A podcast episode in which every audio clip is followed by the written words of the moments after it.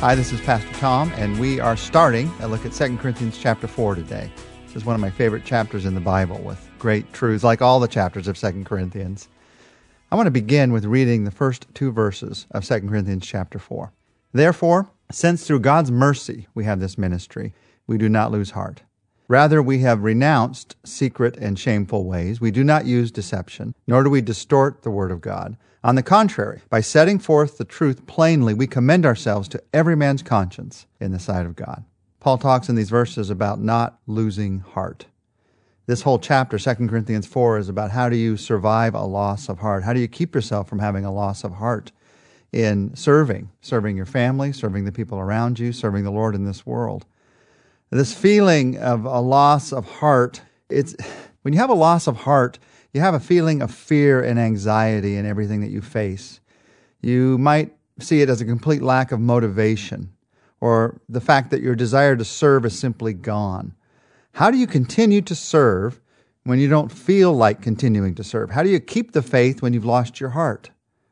There's a lot of places this loss of heart can come from. Uh, for some people, it comes from overwork.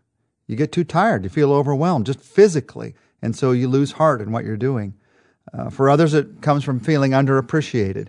You begin to feel like no one's noticing, no one cares, no one's no one's appreciating what you're doing for your family, what you're doing for your church, what you're doing in ministry, what you're doing for the world. Sometimes a loss of heart comes from personal weakness. You see the challenges, and yet you look at yourself and you wonder, how could I make any difference? I'm just one person, and the one person I am doesn't have that many gifts, you tell yourself. How do you how do you keep a heart for ministry in the midst of the realities of life? Because the truth is, sometimes we are overworked and sometimes we are underappreciated. And there's no doubt that all of us do have personal weaknesses. But we're going to talk about three specific attitudes during this week together. How you survive this loss of heart. It's in your attitude toward serving others, it's in your attitude toward yourself, and it's in your attitude toward God. And in these first two verses, Paul begins by talking about your attitude toward serving others. And he talks about the place where mercy and ministry meet. Did you notice what he said at the very beginning?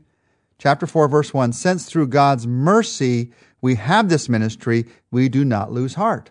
So to me, he's telling us the secret there. Since through God's mercy we have this ministry, that's why we don't lose heart. Where does ministry come from? Where's the ability to serve others and to make a difference come from? Does it come from your ability? Does it come from your strength? If that's all that you have, then you're going to lose heart because your ability isn't enough. Does your ministry come just from others' needs? Looking out there, seeing the needs of the world, being motivated by your compassion, your feelings about those needs, or the presence of those needs in this world? If that's all you have, it's not enough. The source of ministry, Paul is saying here, the source of ministry is mercy the mercy that God has shown you, the forgiveness that Jesus has given you, the mercy that God has shown you in forgiving you, but also the mercy He has shown you in giving you gifts and even letting you serve Him, letting you be a part of it. As imperfect as we are, God lets us serve Him. Now, the great thing about mercy is this mercy is a source that will never let you down. When you begin to see mercy as the source of your ministry, you begin to minister in a different way because you're not looking to your abilities for your motivation. You're not looking to others' needs for your motivation anymore. Your motivation is in the unending, eternal mercy of God.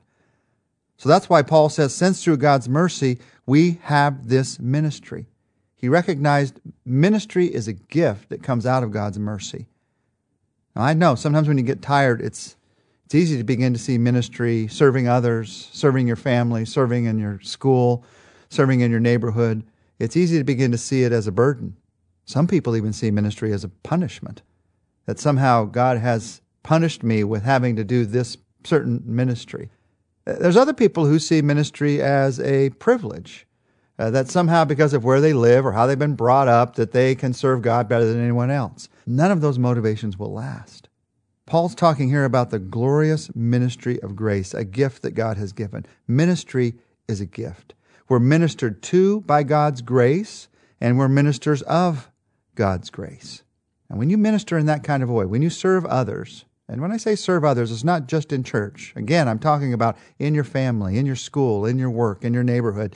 When you serve others in Jesus' name, Warren Wiersbe talks about the results of this kind of ministry, a servant who doesn't lose heart. He says that's the kind of servant that's kept from being a quitter. You don't quit, you don't lose heart. We usually quit. If we quit on a ministry, we quit with blame in our hearts. We blame others, or we blame ourselves, or we blame God. Before you begin to blame, if you're starting down that road in your mind, you evaluate your ministry and you say, Am I doing this as a gift? Am I doing it out of mercy? You're kept from being a deceiver, Paul talks about here. You're also kept from being a deceiver. He says, Because we have this kind of ministry, we don't use deception. We don't have to deceive other people as to our motivations or why we're doing this. We don't have to use deception. Now, somebody on our research team wrote, in regard not to uh, a ministry in a church, but actually to a business situation, that this verse could not have come at a more opportune time, they said. I was having a discussion with a friend of mine who's about in, to enter into a business contract, and there is deception in this contract. And it's a sign that maybe that's not the place, that certainly that's not the place that God wants you. We don't use deception, Paul says. He also says we don't use distortion. We don't distort God's word. We're able to just set forth the truth plainly and commend ourselves to every man's conscience. We don't have to use tricks because the ministry is a gift. If it's all about you and you impressing other people and what other people think about you, then you're led down these roads of deception or distortion because you got to make them feel better about you. But when it's God's gift, you have a new freedom in your life just to set it forth plainly. Often in times of struggle, often in our lives, a loss of heart can lead to a loss of integrity.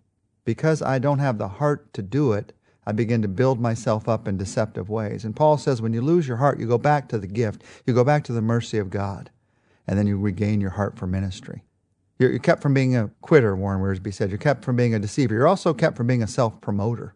Paul says we don't have to commend ourselves to other people.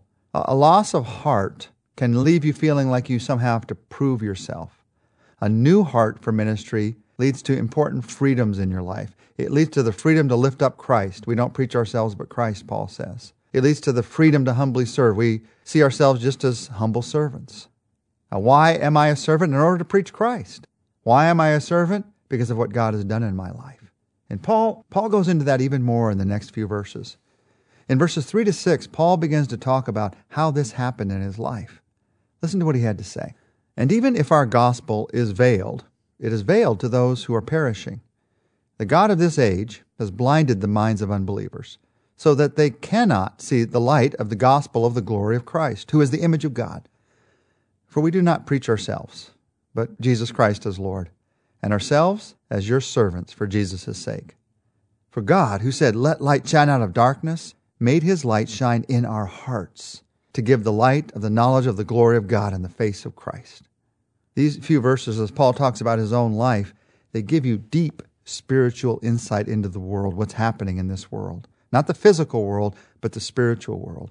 The world where God's trying to get his message through that he has good news, that he loves you. Here's the spiritual world around us in a nutshell, Paul says. First, Satan has blinded people's eyes to the good news. When he talks about the God of this age here, that's Satan. Satan gets to rule in a way for a while. That's why he's called the prince of this world sometimes. That's why he's called the God of this age here. But it's only for a while, and then he'll be shut down. And in that rulership, he is blinding people's eyes to the good news. That's why people reject such good news. That's why they can't see it, because they're blinded to it. But then Paul says, when Jesus is preached, there's an opportunity for the blinders to get lifted off. And he says, when the blinders are lifted, if you'll look to the light of Christ, the same God who began this world with, let there be light, will bring the light of Christ into your heart.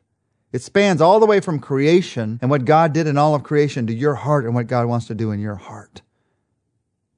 Somebody on our research team wrote this about these verses. Personally, I can remember not comprehending spiritual things due to my mind being veiled and my spirit not yet being made alive. I could intellectually grasp it, but that was not the same. My mind fell into the category that the God of this world has blinded the minds of the unbelieving. Praise God that He saved me. He saved my entire being, including my mind. That's what God wants to do in your life. If you're listening to this and you think, I, I still don't totally get it, it begins with opening your heart to the light of God in Jesus Christ. It doesn't begin with understanding it all. It begins with understanding His love. That His love for you at that beginning place allows you to begin to get to know him better and better and better. And if you've already had that experience, then the encouragement is live in that light. Live in that light today. Let's pray together. Father, thank you. Thank you that the God of the universe who said, Let light shine out of darkness, you have shone in our hearts the light of the knowledge of the glory of God in the face of Jesus. And Lord, as we walk through our everyday lives, sometimes we don't see that enough. Sometimes we're just caught up in the details of life. Remind us today of the light you're giving us. Remind us today of the love that you have for us. And let us walk in the light of that love, we pray. In Jesus' name, amen. Tomorrow, we're going to talk about what it means to have a treasure in jars of clay.